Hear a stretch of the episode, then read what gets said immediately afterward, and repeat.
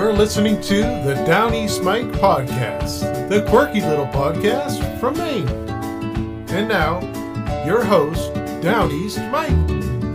Dee deedle deedle dee. Good morning, everybody. This is Down East Mike the Down East Mike podcast. We used to say that we were world famous, but now we know otherwise. We are on the underground. We're not that well known, and we're going to keep it that way.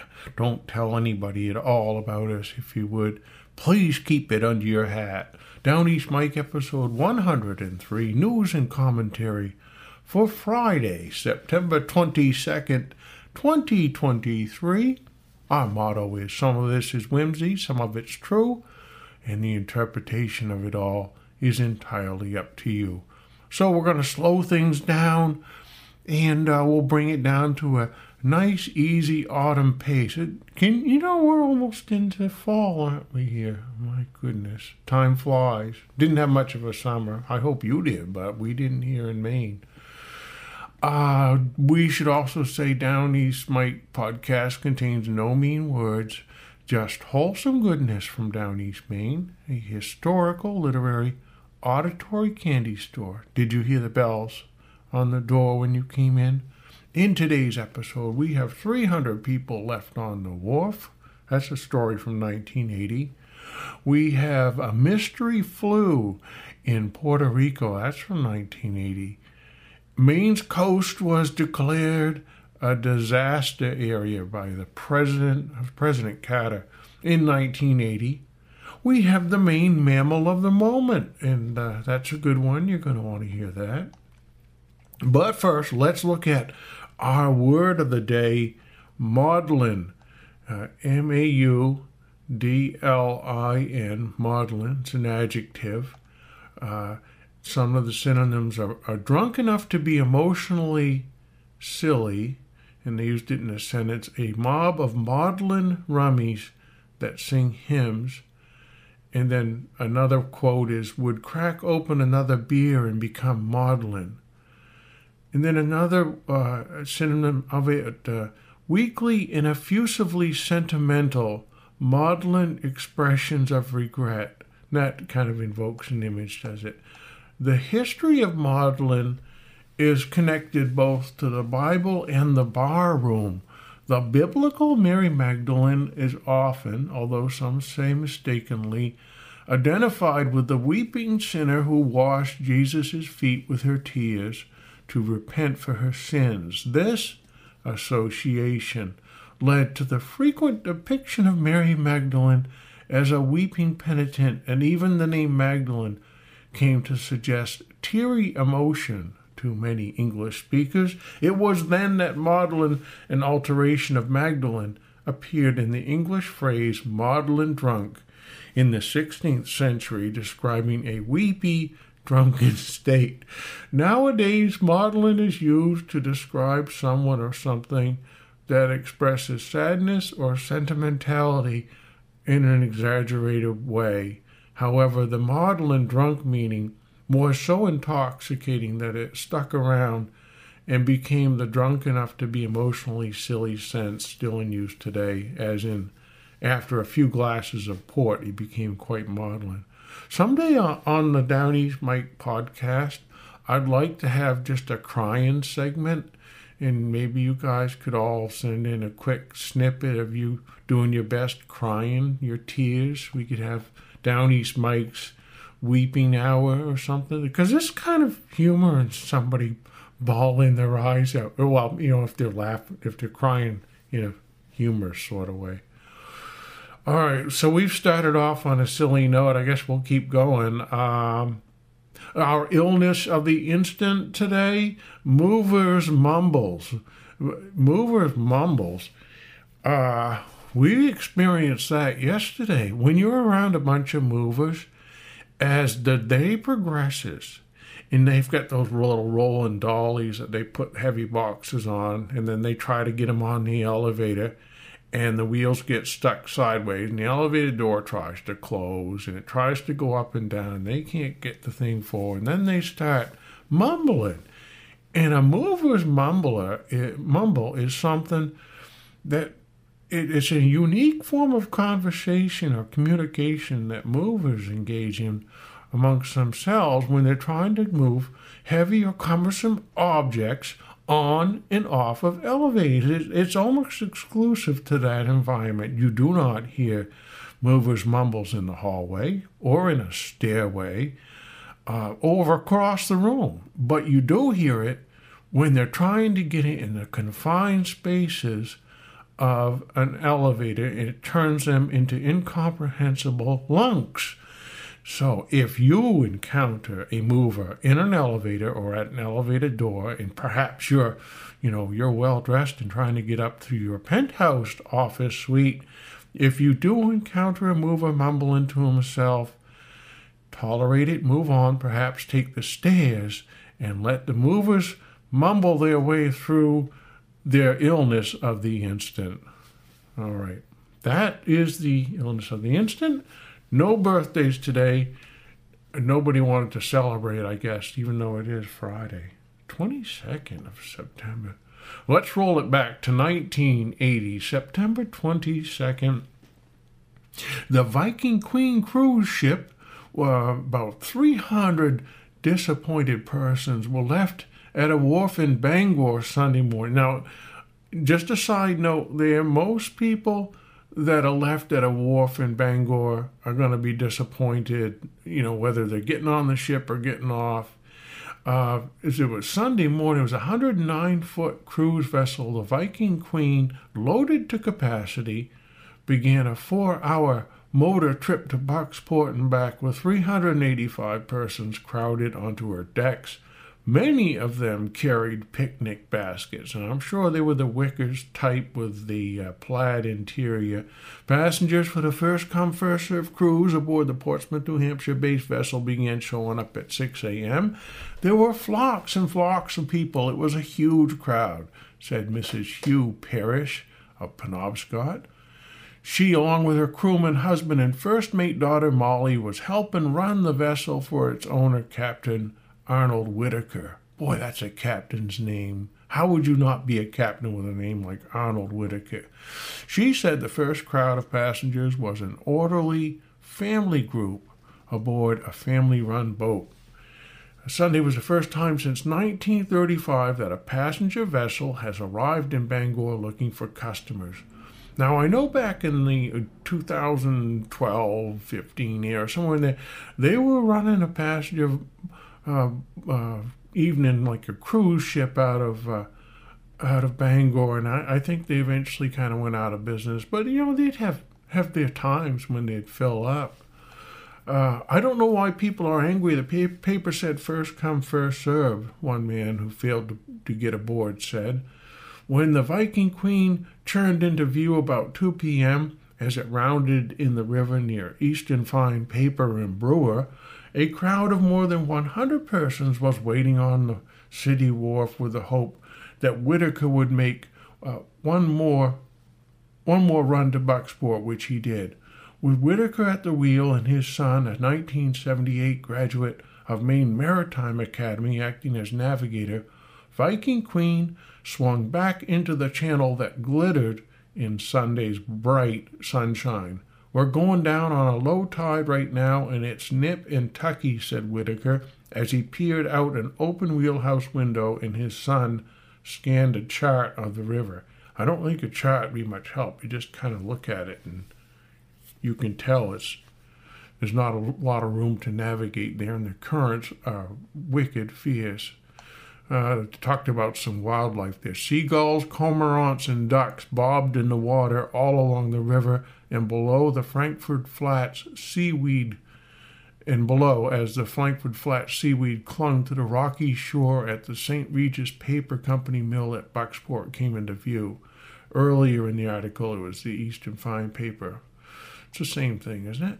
Um, let's go on to another story here. We had ancient people using antibiotics. Anthropo- anthropologists have uncovered evidence that an ancient people got doses of an antibiotic about 1400 years before it came into common medical use. This is a story out of Amherst, Mass, University of Massachusetts at Amherst.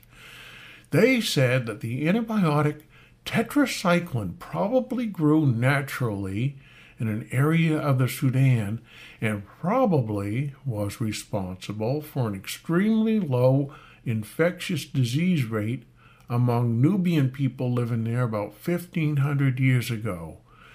Professor George Armelagos of the university's anthropology department said the discovery is important in research into the development of resistance to antibiotics, which generally has been assumed to have resulted from taking modern antibiotics.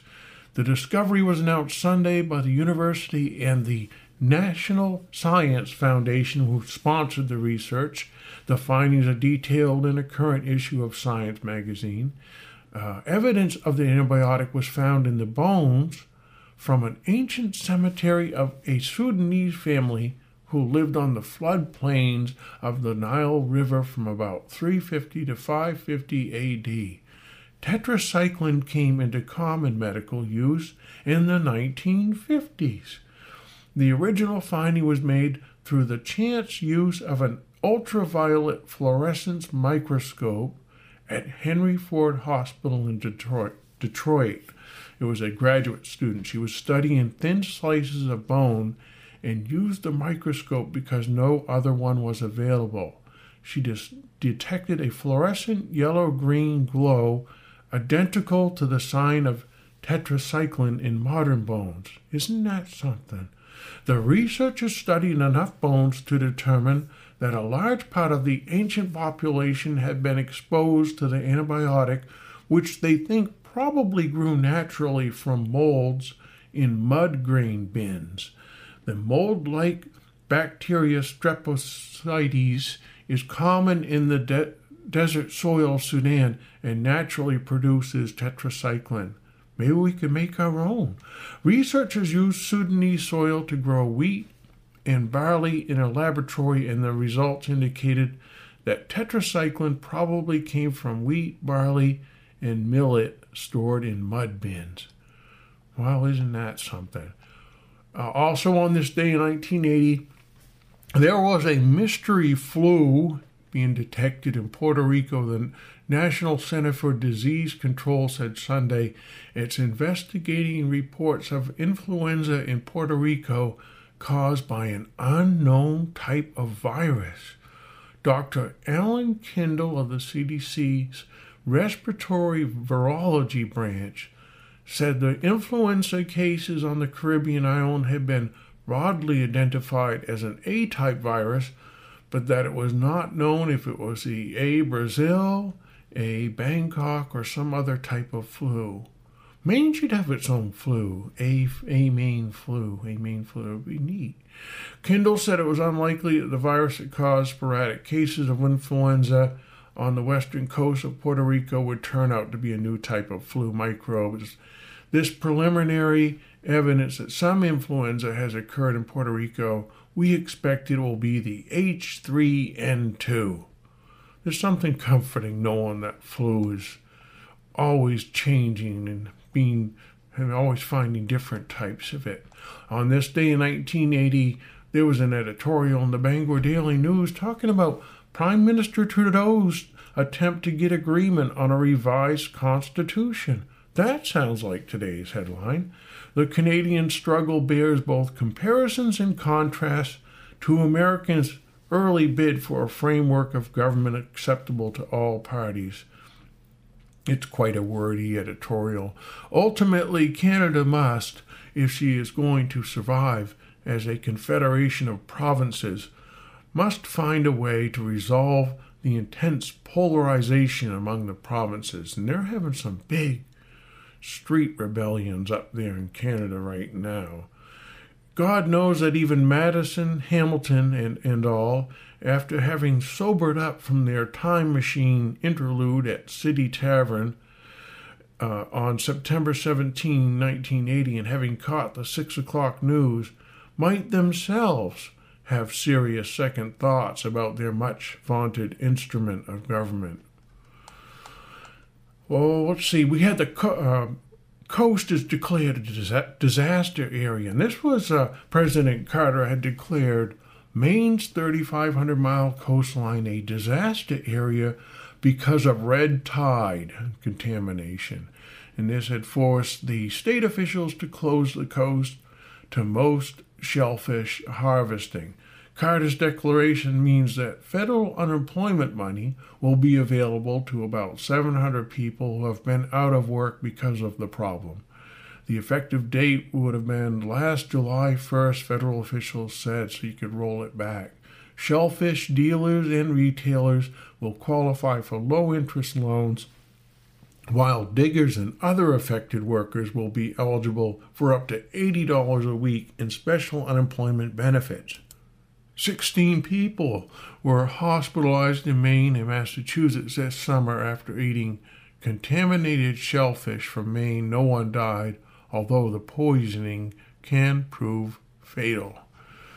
Paralytic shellfish poisoning. Uh, we had in the same article in 1980 beaver fever.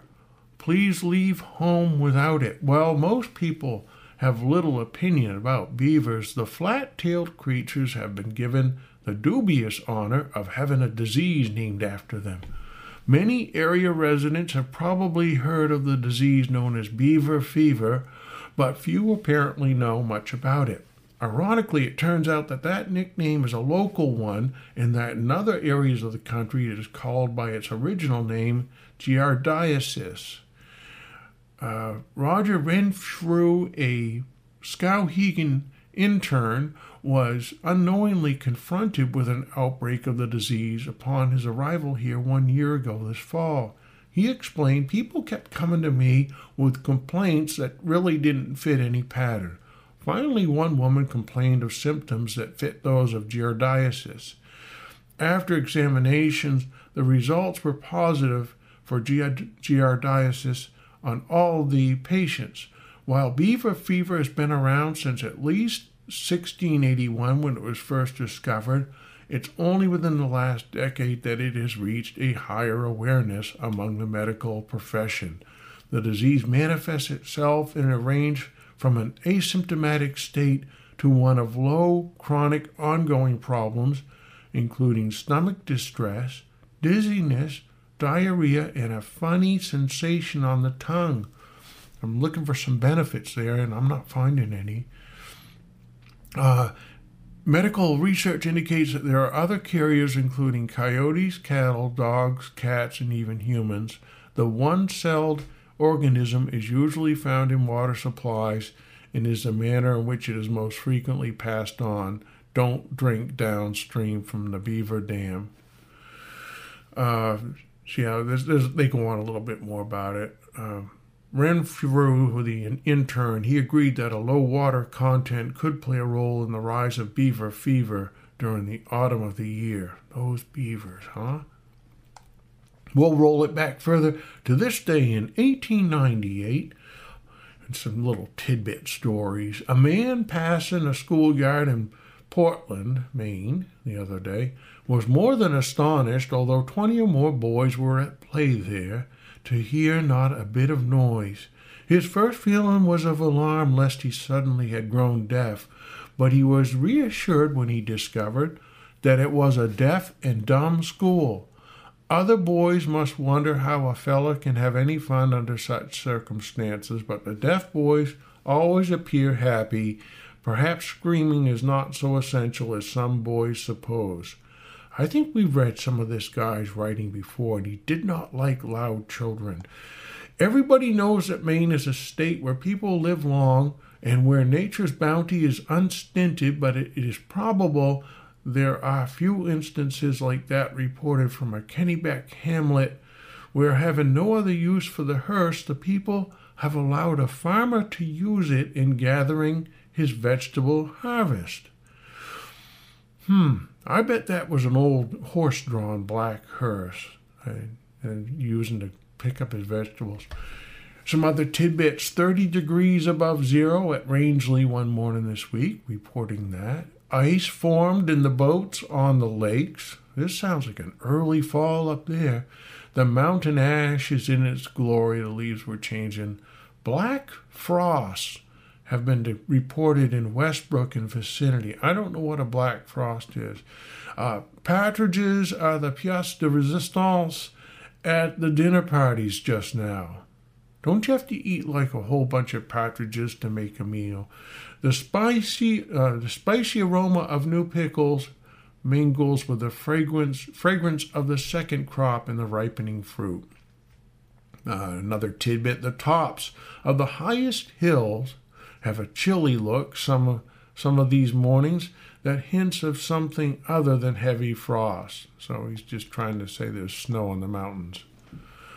We found the State Board of Trade was meeting in Brunswick way back in 1898. The question discussed at the Thursday forenoon meeting of the State Board of Trade in Brunswick was Should Maine take account of stock? And the question dealt with a recap- eh, recapitulation of the report of former years and the value of resources. This includes money invested by Maine people in different branches of business, whether it be in this state or out of it. In other words, it shows the balance sheet to the people. Mayor Stone of Biddeford spoke on the question of the most economic and effective method of advertising the resources of the state. This is where it gets kind of interesting. He said that he remembered that back a number of years he thought that children were taught when he was a boy that the state of Maine was not a good place to live in, but they're finding out now that it's one of the best states in the Union. He said that Horace Greeley advised the boys to go west, and many of them took his advice. He said that he believes that the boys reared in Maine have made as much out of it by living in this state as those who went away. He said that nature deals somewhat in equivalents and continued, What can we bring in place of our springs, good air, and rugged hills? I deem it a misfortune to be born on the prairie. Who wants to be born on the prairie anyway? I am proud of the part that Maine has taken in shaping the course of the ship of state in the past forty years. It is only a hundredth part of the Union in size, but it is much more than that in brains. The question of colonization was discussed by General J. L. Chamberlain. They named a bridge after him, you know, who said, I am not a member of your board of trade, but I have enjoyed hearing your speeches this forenoon. We want to keep our boys in the good old state of Maine. We want to keep up the standard of manhood and womanhood. I look upon your board of trade as the key to unlock this topic. On every farm in the state, there ought to be a good, honest man with a good, noble woman by his side. This invokes images of American Gothic. What would have happened if the men who have gone from this state throughout the world had remained in it? There is no telling. He said we must keep the source of the fountain as pure as ever and try to induce the children to remain here. 1898. The new ferry boat General Knox went into service on the Bath and Woolwich route this week. A rather unusual sight is a trainload of potatoes so heavy as to take two engines to haul it. This was the case on two days recently from Blaine and Mars Hill Station. The train consisted of two engines and 30 to 45 cars, all loaded with potatoes. Imagine seeing those rolling along out of Rockland, Maine. The house of Fred Robinson in Rockland was burned on Tuesday afternoon. Very little was saved. The barn was also ruined. Boy, this is sad. Loss is estimated at thousand dollars. The house was insured for five hundred. The barn for three hundred. Also of note from Rockland on this day, 1898, there were four cases of scarlet fever in the family of Robert Lanigan. Scarlet fever.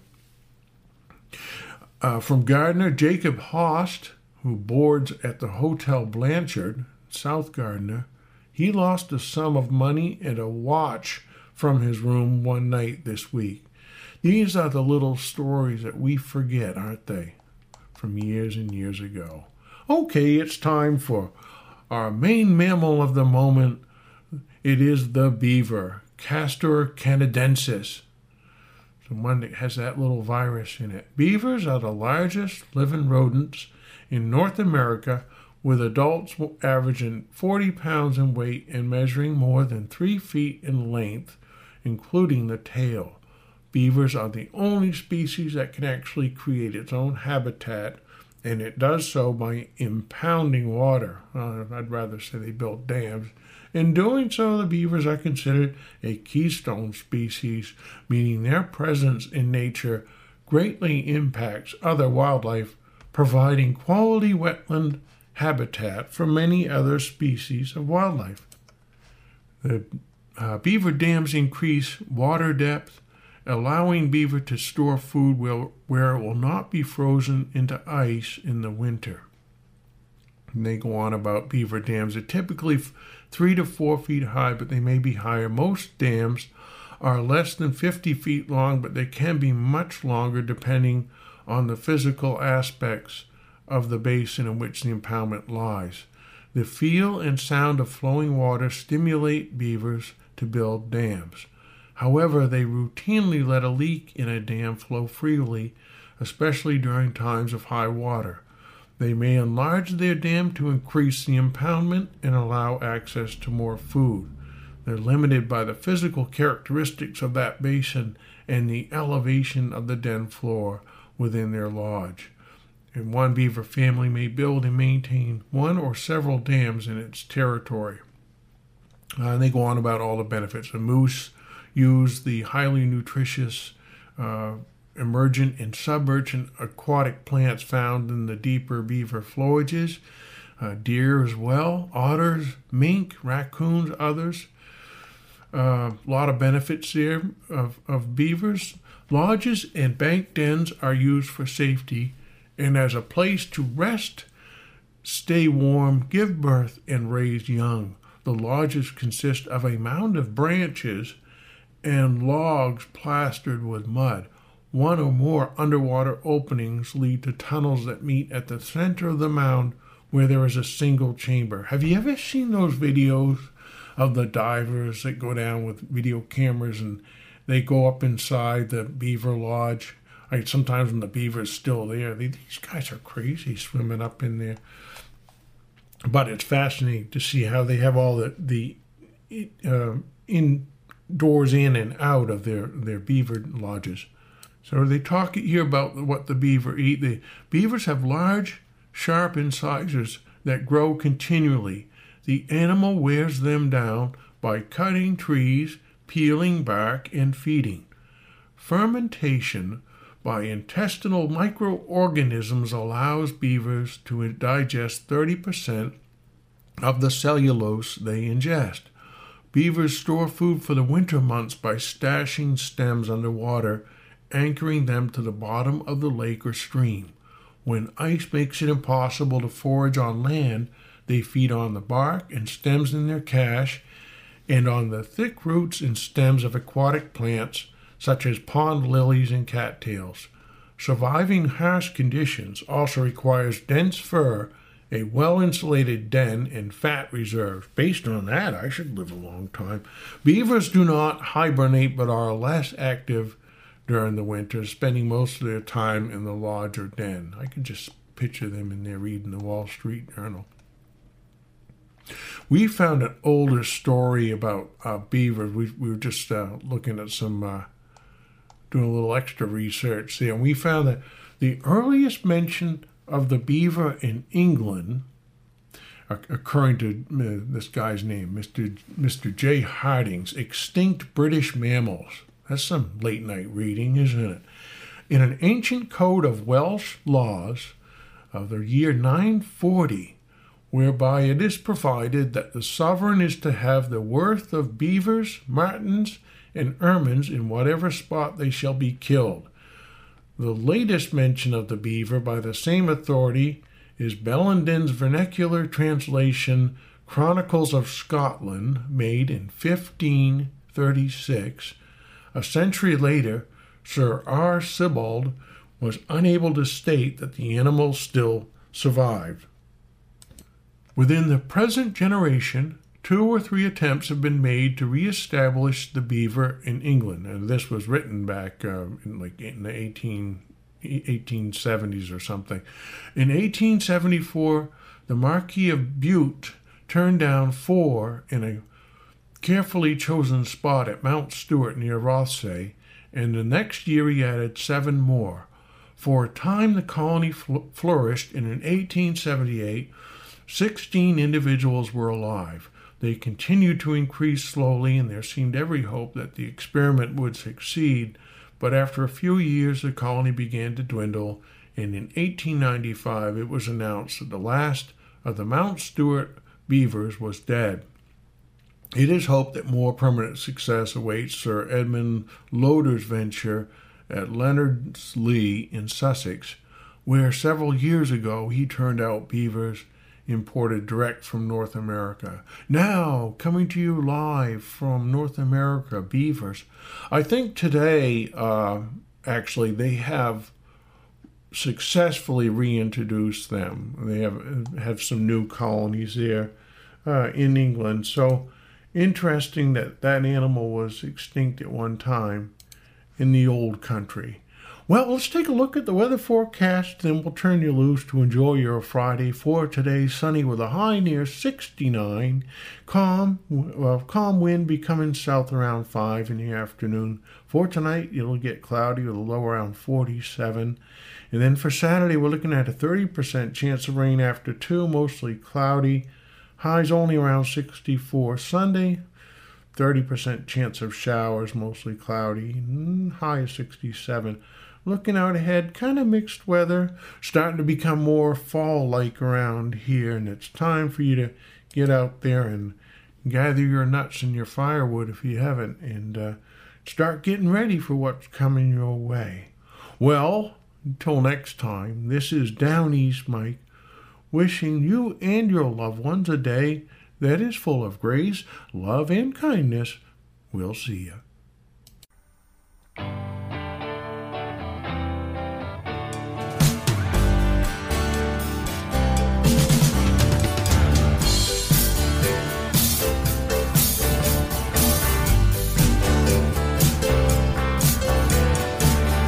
I was shopping hard in the toy aisle. The clerk asked if there was anything I was looking for.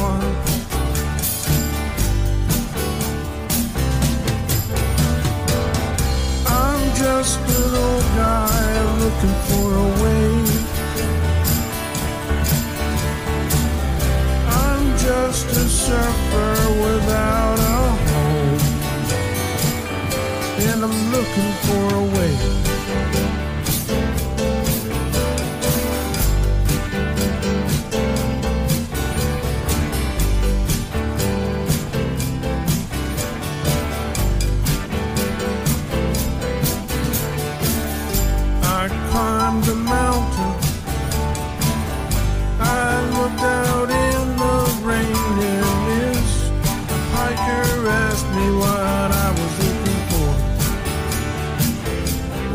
Looking for a way. I'm looking for a way. I'm looking for. I'm just an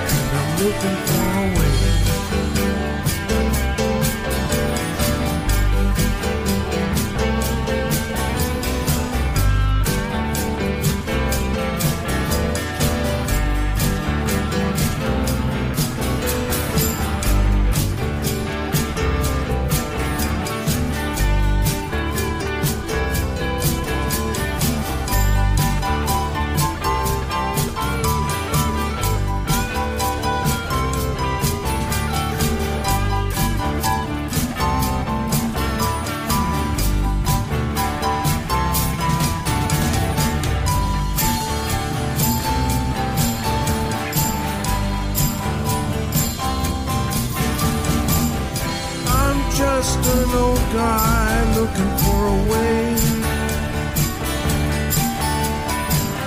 I'm just a surfer without a home, and I'm looking